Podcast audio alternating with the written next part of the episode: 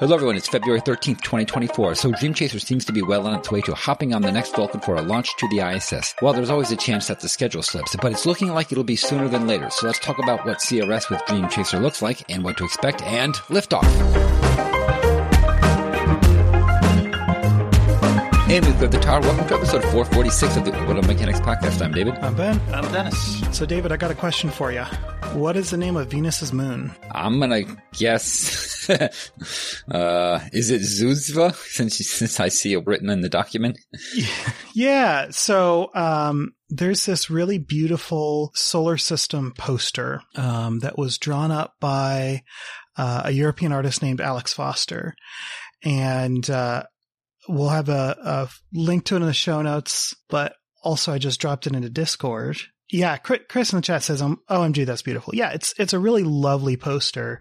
Um, it's got all of the planets and their moons.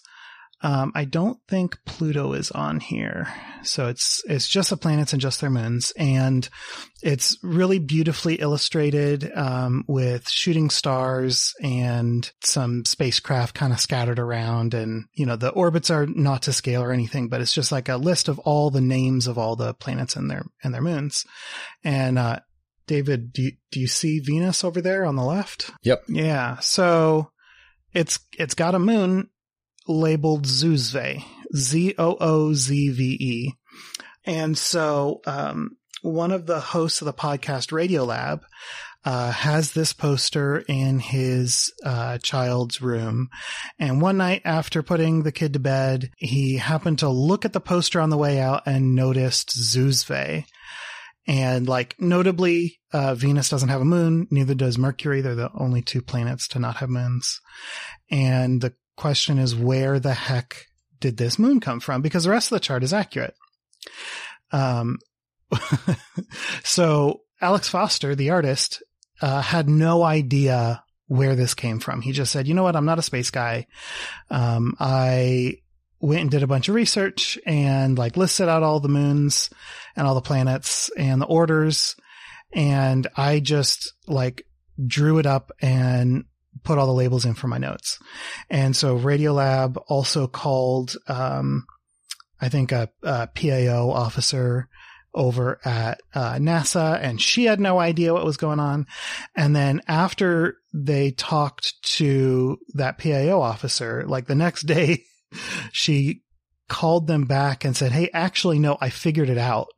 So basically what happened is, uh, Venus has got a pseudo moon, right? So it's an asteroid in a resonant orbit. And so if you're looking at things from Venus's perspective, it looks like it's kind of orbiting Venus, uh, cause it, you know, goes around the sun with Venus, but it kind of dips in and out uh, Venus's orbit every, you know, every orbit it goes in and out and it speeds up and slows down. And so, yeah, it kind of maybe orbits Venus, or at least it draws circles around Venus, or at least it draws, you know, squished jelly beans around Venus. They're, I think they're officially called quasi satellites. Oh, qu- you're right. Qu- yeah, a quasi moon, not a not a mm. pseudo moon. And so that asteroid is called 2002 VE68. And what it seems like happened is the artist in their notes, uh, while they were putting together their notes, didn't realize that, you know, a quasi satellite is not actually a moon. And they didn't realize that 2002 VE68 is like a provisional designation that tells you what year it was discovered and, and what order it was discovered in. And dropped the 68 and just wrote down 2002 VE. And the artist says that his handwriting is in all caps. And so those twos wound up looking like Z's and the zeros wound up looking like O's. and so he wound up writing down Zoozve. But here's like all of that would be just like, oh, this is, you know, this weird thing that you can buy on the internet that happens to be wrong in an entertaining way. What makes this really interesting is IAU this week decided to upgrade this asteroid to a body that deserves an actual name. And so now this body is called 524522 Zoozve. Like they actually named the darn thing Zoozve. And That's that is, cool. isn't that amazing? yeah, I like that. It just makes me so happy that we can have a little bit of joy in astronomy sometimes. And not name it after another Greek god or something. I mean, it's it's not a moon, so I don't think it would get a Greek god name, but it, you know, they could name it after the discoverer or whatever. Or whatever. Maybe like Mercury's uh, shoes or something. right. yeah. Uh, Air Zeus's.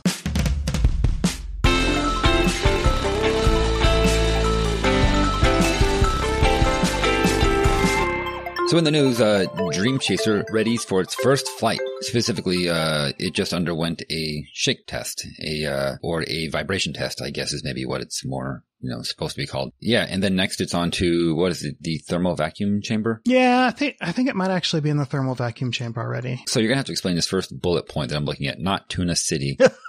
I just read because its name is DC 101 Tenacity. Uh, DC 101 is the serial number, and I, I read Tenacity as Tuna City, and I was like, that's a weird thing to name a spacecraft. What are they doing? that's a, that's another great uh, name for something in space. Mm. We got Zoozve and Tuna City. Yeah, sure. Yeah, so uh, Dream Chaser is going to launch no earlier than the second quarter this year. Um, we'll we'll see when it actually launches. Um, this vehicle is called Tenacity. Uh, it will be the vehicle flying on the first four of the seven CRS-2 contracted flights.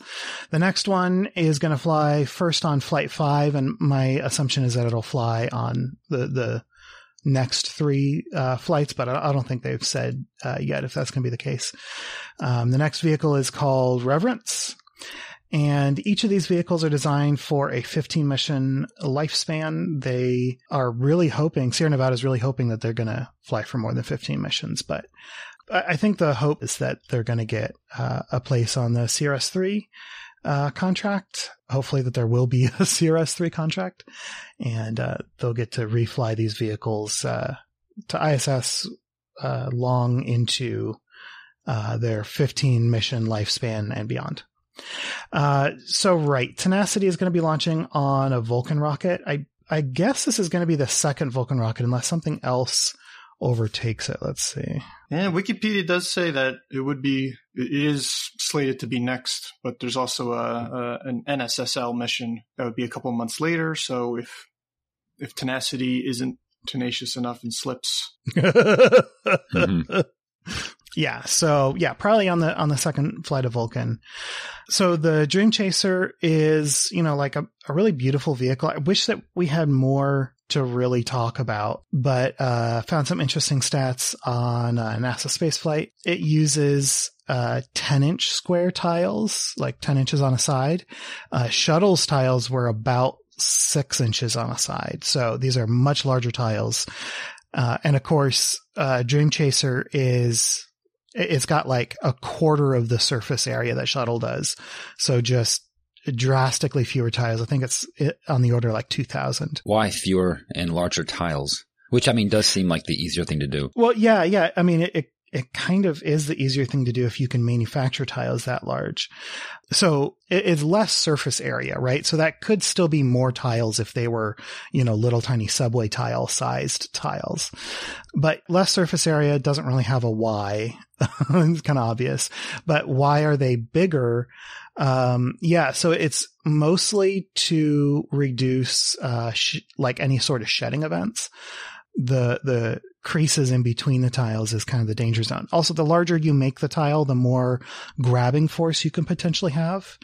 Um, and they, they really don't want to drop any of these tiles off of the vehicle. And that's, you know, something that, that shuttle was constantly worried about. I wonder if maybe it also, I don't know enough about the differences of Dream Chaser and Shuttle's airframe, but maybe, or the materials that went into constructing it, but maybe there's less thermal expansion. Cause I feel like that with Shuttle, that was also part of it. Maybe it does change its size ever so slightly. And so, you know, the tiles need to be able to flex, but maybe not as much in this case. You can have a larger tile that's not going to break. No, I. I think, I think that's a really good instinct. Um, so on shuttle, the real, the real thermal expansion that you had to worry about was the tiles themselves. If they didn't have enough of a gap between them on the way up, during reentry, when they expanded, they would press into each other and shatter. Um, And so the Hmm. larger the tile, the more the thermal expansion. Conversely, the smaller the vehicle, the less thermal expansion from the vehicle's frame itself. Right. I don't think that shuttle, uh, the, the actual structure of it changed temperature that much. I don't think it really, uh, lengthened and shortened. I think it was just on the surface, those tiles were expanding and contracting. So e- even if it did, um, the smaller frame of Dream Chaser, we would expect to expand and contract at the same rate, but there would be a smaller difference from tip to tail. right. um, yeah. So, so yeah, I mean, I, I think it's a really interesting thought. You know, you kind of have one thing getting bigger and the other thing getting smaller. Uh, but I, I think the, the effects are just going to be overwhelmed by the amount of expansion in the tiles, uh, o- overwhelming the thermal expansion of, of the vehicle itself. And these are largely the same kind of heat tiles. Yeah, I mean they're basically the exact same tile. Um, I haven't looked too much into the to the chemistry of the manufacturing, but I'm I'm given to understand that they're basically the same the same type of tile. So I don't know. I'm not very good at aerodynamics, right? I, I, I like the space part more than the aero part of aerospace. Right.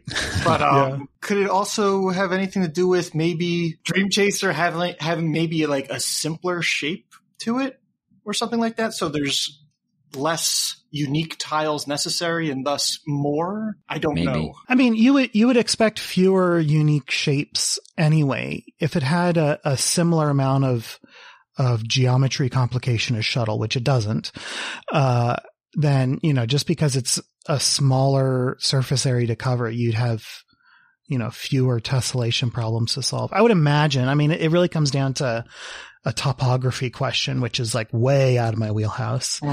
Yeah, I mean, I, I'm I'm not 100 percent sure. I'm actually like zero percent sure. I, I don't even know what my instinct is. If now that I think about it, That's the thing. I'm, it's it's such a, a thing that I don't. I, I know so little about it. Yeah, I can only guess. Just that.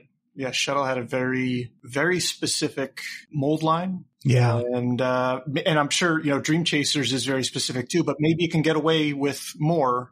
Like it doesn't have to be quite as you know bespoke since it's a smaller vehicle, and so maybe that makes plowing through the atmosphere easier. Well, and who knows? Maybe maybe they decided to tweak the shape of Dream Chaser in a way that satisfied the tile problem and the aerodynamics problem.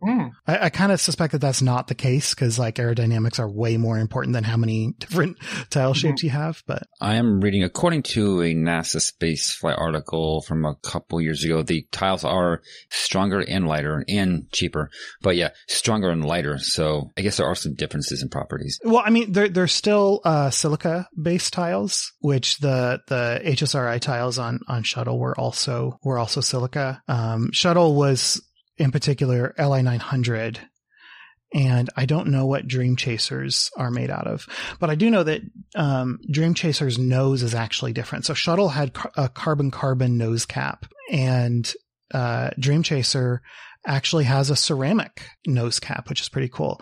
It's called uh, the Tufroc, or or the the material is called Tufroc, T U F R O C, which stands for toughened, unipiece, fibrous, reusable, oxidation resistant ceramic, and that's um, that's on the nose and on the leading edges of the wings, um, which is quite an acronym. yeah, kind of kind of cool that they can use uh, ceramic all over instead of using carbon carbon. I like uh, Colin might maybe it is supposed to be said uh, tough rock. Uh-uh, no, I'm going to go with two, two frock. Um, so the cargo capacity of Dream Chaser is, is pretty darn good. So remember, there's the vehicle itself and then also Shooting Star. Uh, it's like cargo module that gets, uh, discarded. Um, and doesn't make it through the atmosphere. So the vehicle itself, uh, can carry 5,500 kilograms. That's, uh, just over 12,000 pounds. Shooting Star can carry 4,500 kilograms. That's almost 10,000 pounds. So the, the total carry capacity, five plus, is exactly 10,000 kilograms. 10,000 kilograms is, is quite a bit. um, Mhm. and on this first mission, uh, they are not loading the thing up, uh, to the brim. They're only carrying 3,538 kilograms. So that's, uh, about a third of its maximum capacity. so three and a half metric tons, but it has almost ten metric tons worth of capacity. which is Yeah. a lot. I didn't realize Yeah.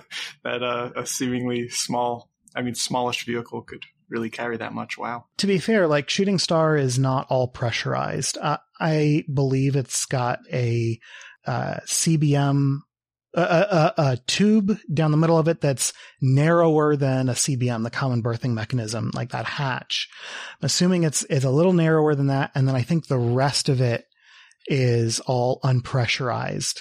Um, that you know you can access from the outside using Canadarm. But yeah, I, I think the they basically have a tube that they can just pack full of of boxes. I don't know if they have actual racks in there. I think the racks are probably going to be inside the the pressurized uh the pressurized vehicle.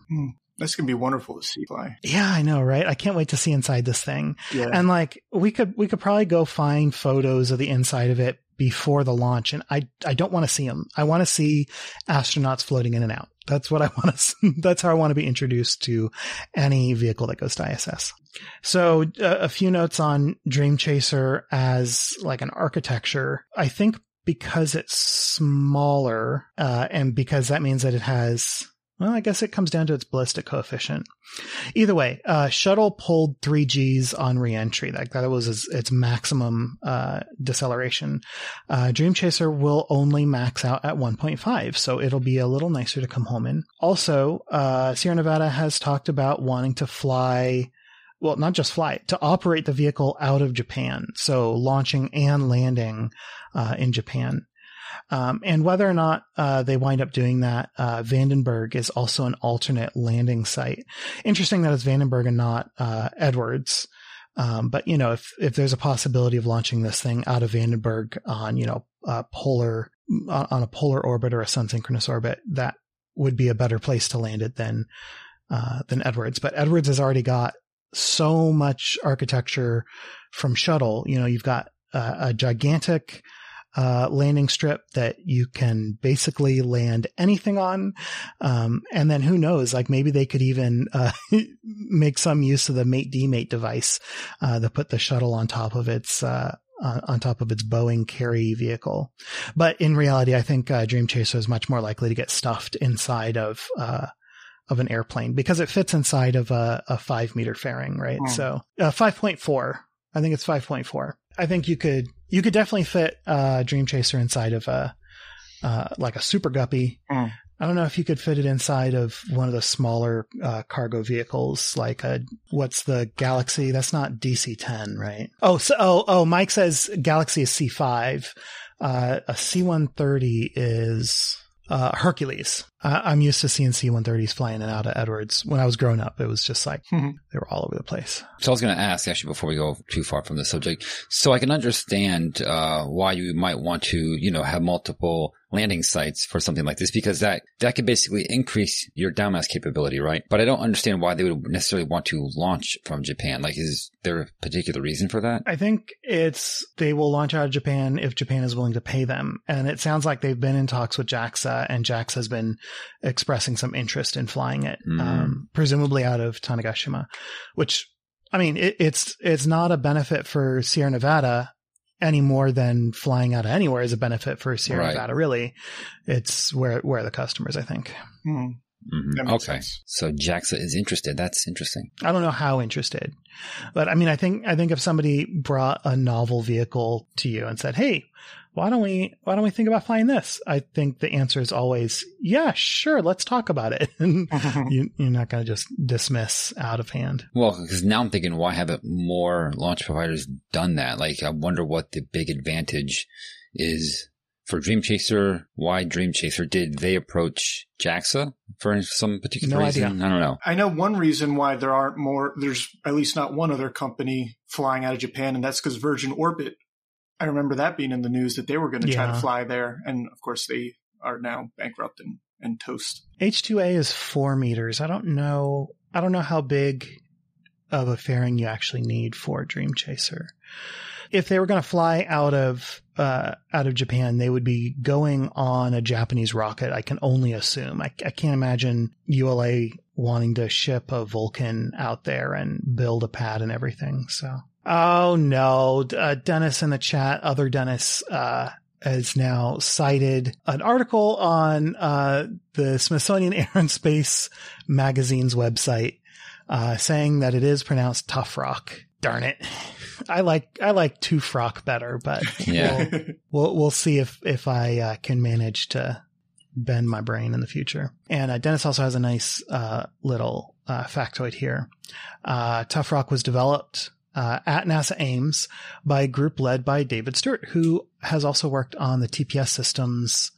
Uh, oh, has worked on TPS systems since Shuttle. So I'm assuming that means worked on Shuttle's TPS. Yeah. So unfortunately, like we don't know exactly when, when Dream Chaser is going to fly. I believe it has completed, uh, vibration table testing and I think it's either headed to or already in, uh, thermal vacuum testing. I didn't see very good dates. I'm kind of just, uh, going off of the, the tenses that people are using and trying to judge, uh, how far forward in the future they're talking about. But yeah, it's, it's getting ready to go, uh, get mated to, uh, its launch vehicle at, at some point coming up here.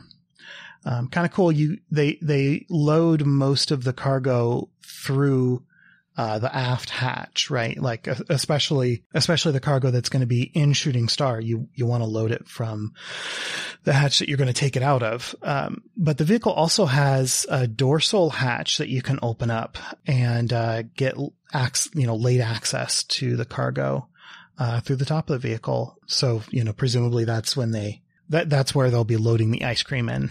I mean, I'm assuming they've got coolers, uh, going up this time and, you know, they, they like to put ice cream in those coolers. But there you go. That's, that's the tiny little, tiny little taste of Dream Chaser. Okay, so let's do three short and sweets this week. And Ben, what is the first? All right, first up, Viasat 3 pushes forward. Although Viasat 3 was unable to fully deploy its antenna, it has been slated to begin service by the end of June. With a 90% reduction to its 1 terabit per second capacity, the satellite will, nevertheless, be used to provide Wi Fi for in flight commercial planes. Due to the loss in revenue caused by the satellite's reduced capacity, Viasat has filed a 421 million US dollar insurance claim and will be replacing Viasat 3 with another satellite that was originally slated for coverage over other latitudes. And then next up, lessons from Artemis 1. NASA is taking inventory of what can be learned from its Artemis 1 mission in 2022. Both technical and programmatic issues will be assessed in hopes of improving Artemis 2. Some large problems encountered during Artemis 1 were vehicle access once on the pad, the Orion heat shield, and radiation effects on electronics and deep space operations. Another area of concern is organizational silence. To this end, NASA is making an effort to encourage speaking up about any potential problems so they can be addressed before Artemis 2. And finally, X 37B's orbit speculation. While the US government has not released official information on the latest X 37B mission's orbit, amateur skywatchers believe they've identified the space plane through ground based observations. Tomi Simola found an unidentified source with his SATCAM, which continuously monitors the sky for new objects. Observations suggest that Orbital Test Vehicle 7, or OTV 7, is in a highly elliptical orbit ranging from 201 to 24,133 miles, with an inclination of 59.1 degrees. This is consistent with amateur estimates based on the trajectory and drop zones of the Falcon 9 Heavy used to launch OTV 7. Moving right along to this week in Spaceflight history, uh, we have four winners. We have Cy Kyle, Chris S., the Greek, and Uncle Willie, and they all get bonus points. So good job. The clue was first failure, which uh, I didn't know what that was about. Uh, but Dennis, I guess you're about to tell us. so what is first failure? Yeah, the, so the first failure uh, was in the, was on the 15th of February 1996, and it was the failed launch of Intelsat 708. And so this is one that uh, I'm sure a lot of you listening probably recognize. Uh, you know, late 90s, it was a failure, and Intelsat. Uh, this is, in fact, uh, the kind of controversial one. And so, to give a little bit of background, there were uh, a couple of launch licenses granted to American companies to launch their satellites on China. And this being the 90s, this was all, you know, about putting those big geostationary satellites uh, onto orbit. And so, in particular, uh, uh, Space Systems Loral, SSL, and uh, Hughes had both gotten licenses to launch from China. And uh, part of this also was that there was kind of just a scramble since uh, you know this was after Challenger in '86, and so at that point the shuttle right was no longer going to uh, launch uh, commercial satellites. And so uh, these companies were looking for other options. And so while some of them were looking uh, to uh, European launch vehicles, China was offering much cheaper launch. And so Hughes's launch um, that took place almost uh, exactly one year, uh, 13 months actually before this event, uh, January 1995. they had their APSTAR 2 communication satellite, you know, big classic kind of geostationary satellite and uh, it was launched out of Xichang Launch Center on a Long March 2E, and it failed uh, less than a minute into its orbit and crashed and actually killed six people is the, the, the official number for that. And so it's kind of worth keeping that in mind because when you read about this uh, Intelsat 708, uh, this week's TWSIF in 1996, it's easy to conflate the two because there was a loss of life in 1996 as well with this Intelsat launch uh, but it's kind of disputed as to just how many people uh, died. And so that was Hughes's, uh, you know, failure in 1995. And again, that was on a Long March or Changzheng 2E uh, rocket, while Space Systems Loral negotiated for uh, launching their Intelsat 708 on a Long March 3B, and so, uh, specifically, this was uh, going to be for $56 million, which is about half as much as uh, what they would have had to pay if they wanted to go on a, a uh, European provider. And so the launch itself was an evening launch. It was at 3 a.m. local time. And the Long March 3B uh, uses uh, UDMH and NTO as its propellants, unsymmetric dimethyl hydrazine and nitrogen tetroxide.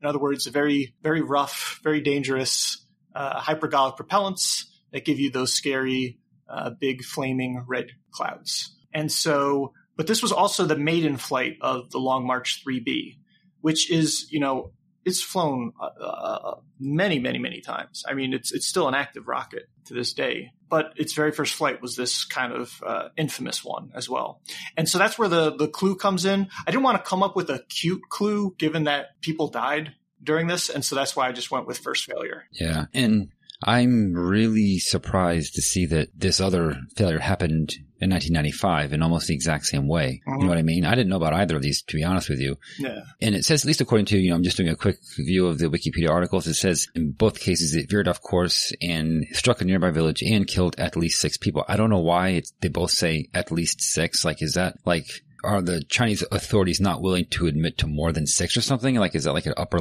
limit or something? I don't know. It's just very strange to me. Yeah. So, so the APSTAR 2, I, I don't know how controversial that number is, but the reason why you read that uh, at least six people is that for this Intelsat, the estimates uh, uh, range from the official one that was given by, uh, that was reported in the Chinese press of uh, six dead uh, but then uh, other people have estimates that go into the dozens to even hundreds. And so it's a orders of magnitude difference depending on who you believe. And so I'll try to mm-hmm. present this kind of neutrally because it, I mean, really, that's ultimately what it comes down to is who's reporting and who, what, what story do you find more believable uh, between the two? And so that's why, yeah, you would get uh, at least six people uh, had died in both of these events. And so to not jump ahead too much, I mean, just consider this kind of fallout that you've got. Okay, well, we're going to start putting our, you know, very, very expensive geostationary satellites. We're going to launch them on these Chinese rockets. And then within 13 months, you had two horrible catastrophes of rockets basically exploding in the ground with very toxic and dangerous propellants. So yeah, so let's uh, let's get into uh, exactly how off nominal this maiden flight went. I, I already mentioned that uh, APSTAR 2 launched from Xichang Satellite Launch Center. So did Intelsat 708. Uh, that is the uh, the inland spaceport where uh, you know they they launch east over land, and so even to this day there are still you know issues with boosters landing, and they do launch rockets with hypergolic propellants from this spaceport, and so that's still an issue to this day. But uh, I kind of got a little more context for this place that I'd never, I guess, really fully appreciated. So it's it's basically right at the uh, the edge of the Tibetan Plateau. Uh, so we're we're talking about Southwest China if you kind of zoom out, uh, big picture, and um, and it's really you know it's just nestled uh, among the mountains, and so there's just a lot of these uh, intersecting valleys, and so the launch pad is at the you know the base of this valley. So even on a no- nominal mission, it has to clear you know a few thousand, not just the the, pa- uh, the tower, but it has to clear you know several thousand feet uh, for the nearby peaks in order to go and launch uh, east in the direction it wants to go. Uh, the general arrangement of the of Xichang is that uh, at the northwest end, that's where you have the launch pad and you know some other you know ground support facilities, and then that kind of main valley, I'll call it, runs from uh, the northwest to the southeast. Okay, so at a you know a diagonal in that direction relative to the cardinal directions, and uh, way down southeast, pretty far from the pad in a safe-ish place, is where mission control is, and then in between them uh, is a residential area. Okay, all in that same valley, and then from that residential area branching to the southwest is where uh, payload processing takes place. And so that's where a lot of people that uh, there's a lot of footage of uh, the launch. And a lot of that took place from people that were near this payload processing area because they wanted to get away from the residential area that was too close to the uh, flight path of the rocket, which was essentially almost due east. It was a few degrees south of east, uh, seven and a half to be specific, but it mostly was supposed to go east. And so if you've got, you know, this residential area to the southeast, that's a little too close. So you kind of go out to the southwest towards the payload processing, and you kind of had a mountain in between you and the pad to kind of protect you a little more. And thank goodness they did do that. But in any event, um, in that residential area is, if you're wondering why there's a residential area right there, um, I mean, especially with uh, now you've got these this, these major companies, SSL and Hughes, that are launching their rockets. They have to bring their technicians, and their technicians have to spend a lot of time uh, preparing the satellites for for launch and everything, and processing uh, the payloads. Intelsat, uh, for example, renovated an entire small hotel for its American employees uh, in that residential area. And so that was kind of, you know, that there was a little museum there. Um, you know, a little space museum. And so there's, there's all sorts of stuff that's, that, that exists in this residential area. Now it should be, you know, uh, evacuated before a launch, and especially after one year earlier, APSTAR 2 basically crashed and uh, or failed to launch and people died. Well, I'll, I'll get to the story of what happened uh, according to the perspective of both uh, Chinese witnesses as well as some of the American witnesses. But um, one thing is sure uh, when you look at the footage of the launch itself, You've got your rocket. Like I said, it's middle of the night. You see that big red cloud appear underneath it when it launches, you know, the first stage and it just about clears the tower and just then tips over aggressively. Like this is like Kerbal worst case scenario looking. Like it's, it's, it's wild to watch this footage. And instead of heading uh, uh, only you know 7.5 degrees you know seven and a half degrees south of, of due east Instead, it was going more like 40 degrees. So basically kind of along this valley. And so it was heading towards the residential area. It was a little east of the residential area. And eventually it, it, it then, you know, after about 20 seconds of flight, it pitches down enough, you know, it's lost control that you're ready to start seeing like the breakup that you typically see if, if, you know, like that proton that wound up upside down, you know, they start to break apart because they're not designed to power slide like that. Only Astra's rockets can. But once it starts to break up, it immediately, you know, it, it then impacts the side of a hill and there's just a massive fireball. And then watching the footage seconds after that fireball, then you hear the actual boom because that shockwave is what really does the damage. And uh, yeah, if if you look at uh, again, there's a lot of footage of this, but you can see just it, it was the shockwave that destroyed thing, and that's that's where I, I kind of like oh, I guess always had this idea of like it's not so much that it, it burned buildings and things like that because of how you know the fireball that was the danger. It was more the shock wave was like flattening buildings throwing windows shards of glass into people that were inside. I mean the the one thing that you know everyone can agree on is that there was destruction um, and there's a lot of footage of this destruction images of the destruction. But whether or not it was as evacuated as it was supposed to be that's where the contention happens uh, as to whether or not there were six, because there's, there's, there's nearby villages um, even beyond this residential area, but whether or not the uh, they were evacuated appropriately uh, and you only had six casualties. Uh, which is obviously terrible. Half a dozen people reported dead, uh, and, and the official estimate's also 57 injured, which is not good either. Versus some people think that it wasn't evacuated properly, and you had potentially hundreds of people that were killed. I guess before going on, just to say what caused the rocket to do this uh, was that essentially the the uh, inertial uh, platform was just entirely wrong. So the rocket did not know, I guess, up from down, uh, if you want to think of it that way.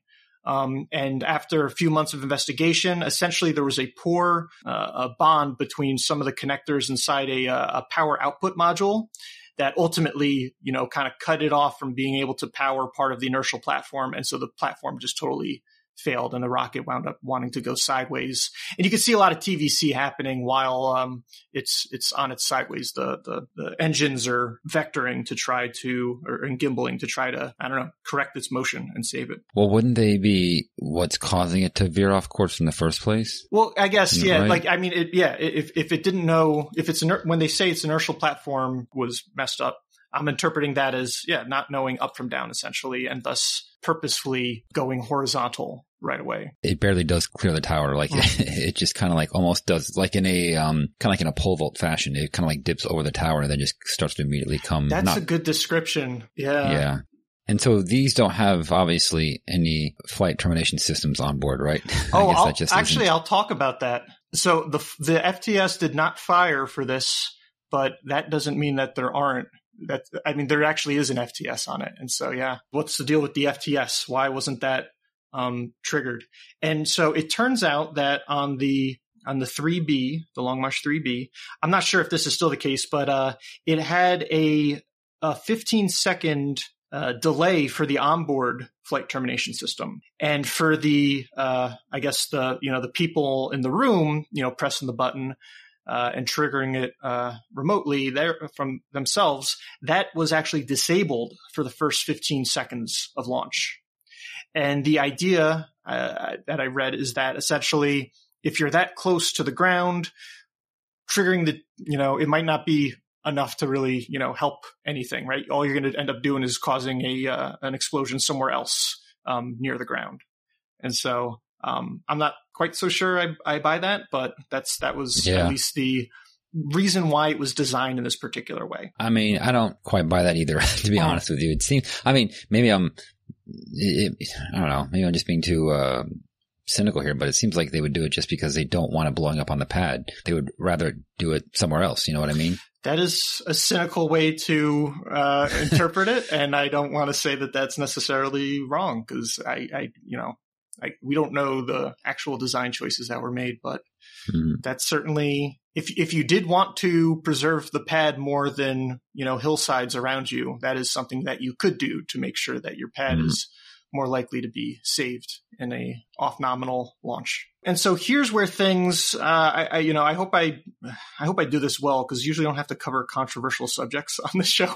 So, like I said, there there is footage, and and kind of no matter what, you can't really argue that there wasn't like a lot of destruction. And like I said, the you could almost think of it as um, this residential area then had like a railroad track and then on the other side of the street is where that hillside exploded. And so again, the fireball wasn't like it didn't look like it had scorched the whole residential area, but the blast wave clearly went through there. The people that did the filming and like they they had talked about you don't see any of the cameras go flying in the air, but people did talk about how they were like literally getting knocked back or lifted off the ground from the blast wave.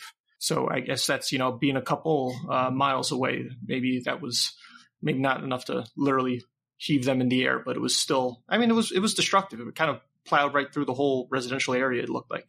Um, the reason why there's this sort of uh, controversy is that, uh, like I said, the official uh, reporting from China was that there were six dead and 57 injured.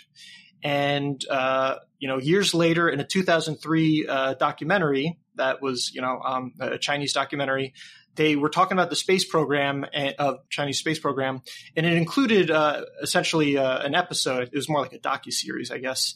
And and in that episode, they you know interviewed people And a lot of the people said things that were, you know, consistent with that report that they maybe knew one or two people, two, one or two of the people who had died, or that uh, they, you know, they didn't see any bodies. They did just see a lot of destruction, and that you know some of these deaths were caused by just being, you know, indoors and having the shock waves send, you know, glass and debris that basically killed people. That's the official number, and that's how you get that official number. The way you get the unofficial number is that this is interesting. Anatoly Zak uh, of Russian Space Web has an article in the Smithsonian where he interviewed two people, two engineers, uh, and this article is from 2013. And uh, one of the two people, uh, one of them spoke on anonymity. The other one is uh, actually is named Bruce Campbell. Um, it's not that Bruce Campbell. It's a different Bruce Campbell. And um, yeah, and and he was. Uh, I think he worked for. Uh, I mean, Space Systems Loral, or if not uh, a subcontractor for them, right? There's going to be employees from other companies that participate in getting a very complicated, very expensive satellite processed. But one way or another, if I remember correctly, uh, Anatoly Zak wanted to talk to Bruce Campbell about something else. He was, he was, uh, Zak was researching his, uh, his book that he ultimately publish on um, the history of Russian spaceflight. And that's what he was talking about initially. But then uh, Bruce Campbell starts telling them this story about what it was like being there during the Intelsat 708 explosion, and that kind of turned into this article. And so, from from this point of view of, of these two engineers, they were told the night before to go to that uh, uh, payload processing building that's kind of off to the southwest, and so kind of around the corner from where the uh, the launch pad is, so you don't have a clear view of the pad itself. And and what they said, along with uh, uh, people uh, interviewed in that Chinese documentary, is that there was a, a an, unexplained hold at uh, t minus uh, two minutes and fifty one seconds, uh, a nine minute hold, and then at t minus one minutes there was a forty five second hold. And there's some speculation about trying to make it, you know, t minus zero at a lucky number, like like or that it was at 3 a.m. and that was a lucky number. But that's just um, I'm not sure how uh, whether or not that's that's just uh, what one person said. I'm not, you know, I don't know about the veracity of that. So it's, it's not necessarily clear exactly why these holds were. So maybe I don't know if anybody knew something was wrong with the vehicle or last minute adjustments. Uh, that's just pure speculation. But ultimately, you know, they then you know witnessed this happen, and they uh, the descriptions. It's really a good read, and the um, the descriptions uh, of just what was going on are pretty wild. And uh, yeah, so they once they knew how dangerous things were, uh, not just because of the uh, the blast wave and you know the the explosion, but because of the hypergolic propellants and how dangerous that BFRC uh, cloud can be. They were on the roof watching this initially, uh, the engineers, and they then kind of fled inside to what they said is the fueling facility. And I've also seen reports that the fueling facility is at the pad itself or right near the pad itself. So it must be something, maybe the fueling facility for the payloads to, to load the payloads propulsion system or something. But one way or another, they're in the southwestern spur. They go inside their building uh, and they, you know, try to, you know, essentially secure it uh, putting on you know their their masks and try to you know put on PPE so that if the cloud comes you know floating over in that direction that they'll you know still be okay. Uh, mercifully, it didn't. The wind, if anything, was blowing further east away from the uh, uh residential areas and out into just the woods. But yeah, a- afterwards, the next morning.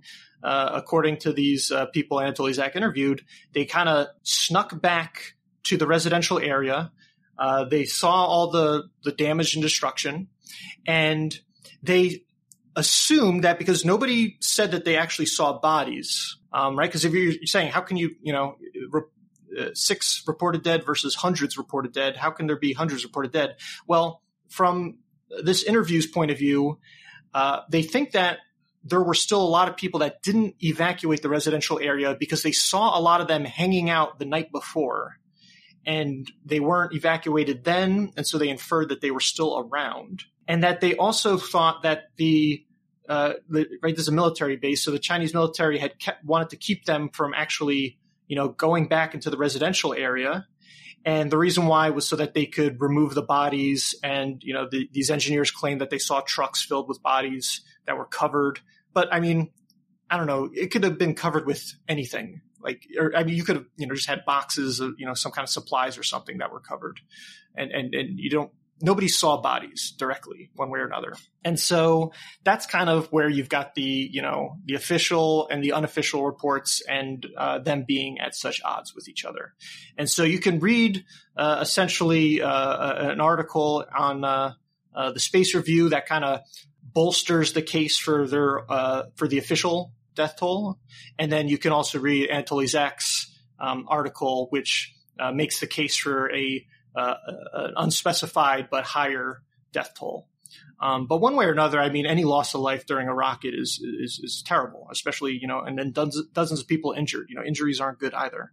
In any event, uh, you could just imagine politically what this was like, right? I kind of alluded to earlier that you just had these two American companies put these very big, fancy, elaborate, expensive satellites on two launch vehicles that from the same spot uh, basically had both crashed and people died in both cases. Um, there was a congressional committee convened, and they came up with uh, what, what's called the Cox Report, COX, and uh, essentially it's mostly about asserting that uh, that the Chinese authorities use this as an opportunity to steal nuclear tech secrets, and so basically more stuff, including all of this, everything involved with these two you know, commercial launches uh, were put under ITAR and thus restricted from kind of sharing the information with uh, with with China and Chinese space industry. As a result, this kind of was that was the end of you know American and Chinese cooperation essentially in space. You know, at least at that kind of big level. And yeah, and, and we see that to this very day. Yeah. So the Cox report says that it, this was mostly about stealing nuclear tech secrets. Uh, what tech secrets? Like what? I mean, these weren't nuclear powered satellites or anything, right? Like, mm-hmm. in what way was this about that? I, I don't know. Maybe, maybe the fact that, you know, you had people that worked for these companies and maybe through, you know, a few degrees of separation that gets more specifically to, uh, uh, um, you know, people or documents that are directly tied to nuclear yeah, warheads. That's true. You know, it's it's you know you're in the aerospace community, so you do your two degrees of Kevin Bacon, and so it's more like maybe you know, yeah, yeah, yeah, like you know maybe it was something as aggressive as uh, you know uh, infiltrating a you know an SSL server, and then from there being able to mm-hmm. you know uh, pil- pilfer some secrets. I don't know actually. That I mean, going through the report might would be an interesting thing to do, but I I just haven't, so I'm not entirely sure. I think also this the report wasn't just focused on these two incidents only. I, am pretty sure that's true. That it was also a larger investigation, and so maybe that's where they found um, there were other incidents maybe that were related to it, but they still didn't like the fact that given that that was what was happening, you still had potentially sensitive uh, satellite technology that was being brought to Xichang and potentially, you know, stolen as well. That could also be used for, you know, in conjunction with what you stole more directly uh, from uh, nuclear projects, I guess. If you look at the uh, the Cox report, I'm, I'm assuming the Cox report, yeah, it, it looks like the Cox report had a lot more going than just these two particular events, and talked about um, somebody being charged under the Espionage Act um, the next year and uh, some other stuff as well. In any event, that was this week in spaceflight history. Thanks, Dennis. Uh, that that was pretty intense. Um, okay, so next week is the twentieth to the twenty sixth of February. David, do you have a clue for us? Uh, I do. Yes. So the clue is for next week in two thousand eight, and is picked off at the three hundred eighty thousand yard line.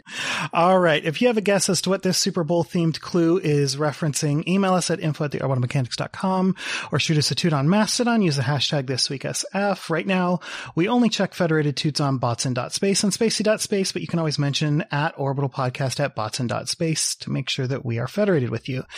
Or you can also visit the orbitalmechanics.com slash discord for an invite to our discord server, type slash TWSF to start the command and hand your gas directly to Tombot. And good luck, everybody. Good luck. All right. So let's do upcoming spaceflight events and thank you to Launch Library 2, which is where we start our research each week. Uh, we have seven launches actually, so a lot of launches. Yeah, what's the first one, Ben? Yeah, we'll see how many of these actually, uh, how how many of them actually go off. So first up is a Falcon 9 Block 5 launching Starlink Group 714. Uh, this and the next SpaceX launch were both delayed uh, this week, so hopefully they will get off the ground soon. So right now, Starlink is targeting a window that spans midnight. So the window starts on February 13th at 2217 hours UTC and continues to the next day, Wednesday, February 14th at 0246 hours UTC. And that is launching out of Vandenberg. After that, on the 14th, we have a Falcon 9 Block 5, and that is launching uh, Nova C. Uh, I talked about this same one last week, so I guess it's, you know, it got uh, bumped back or forward, however you want to put it. Hopefully it will lift off this time. Uh, the launch time for that is at 0557 UTC, launching from Kennedy Space Center from Launch Complex 39A. Launch coverage of that uh, begins at 12:15 a.m. Eastern time, and the launch is scheduled for 12:57 a.m. So yeah, again, that's on the East Coast, so it'll be you know just after midnight. But uh, check that out. And then next we have a Falcon 9 Block 5 that will be taking the USSF 124 payload to LEO, and this is actually a pair of satellites, one built by uh, L3 Harris and the other by Northrop Grumman, and they are part of that whole big uh, SDA uh, Space Development Agency Tranche Zero uh, missile warning system that we're kind of working on now. And so, uh, in any event, uh, this has a window on Wednesday, February 14th at 2230 UTC, extending through Thursday, February 15th at 0300 UTC.